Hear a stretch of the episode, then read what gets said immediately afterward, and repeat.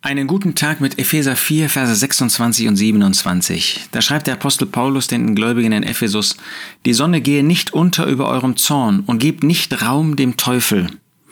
Der Apostel hatte ihnen gesagt, zürnt und sündigt nicht. Zürnt, aber sündigt dabei nicht. Die große Gefahr ist, wenn wir zürnen, dass es ein fleischlicher Zorn ist.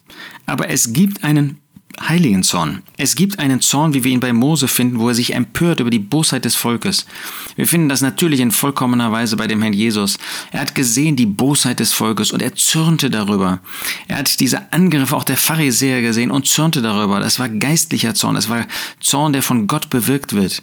Und wenn wir sehen, dass der Herr Jesus verunehrt wird, wenn man sich über ihn lustig macht, wenn man ihn lästert, dann sollte uns ein innerer geistlicher Zorn antreiben. Aber die Sonne soll nicht untergehen hinweggehen über unserem Zorn. Wir sollen nicht darin sündigen. Wie leicht ist es bei uns, dass ein heiliger Zorn zum Teil ein fleischlicher Zorn ist oder in einen fleischlichen Zorn übergeht.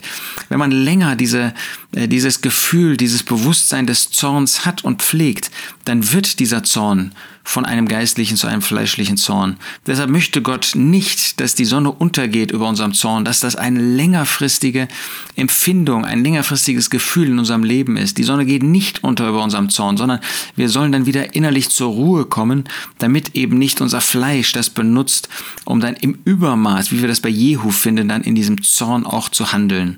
Die Sonne gehe nicht über unter über eurem Zorn und gebt nicht Raum dem Teufel. Der Teufel benutzt so etwas, was an sich erst einmal eine gute Empfindung ist, wo wir das Böse sehen und entzürnt sind. Aber vielleicht sind wir einfach nur ähm, empört über das Böse, statt dass wir sehen, was das mit dem Herrn Jesus zu tun hat, statt dass wir sehen, dass in unserem eigenen Leben so viel auch so schnell und so oft falsch läuft.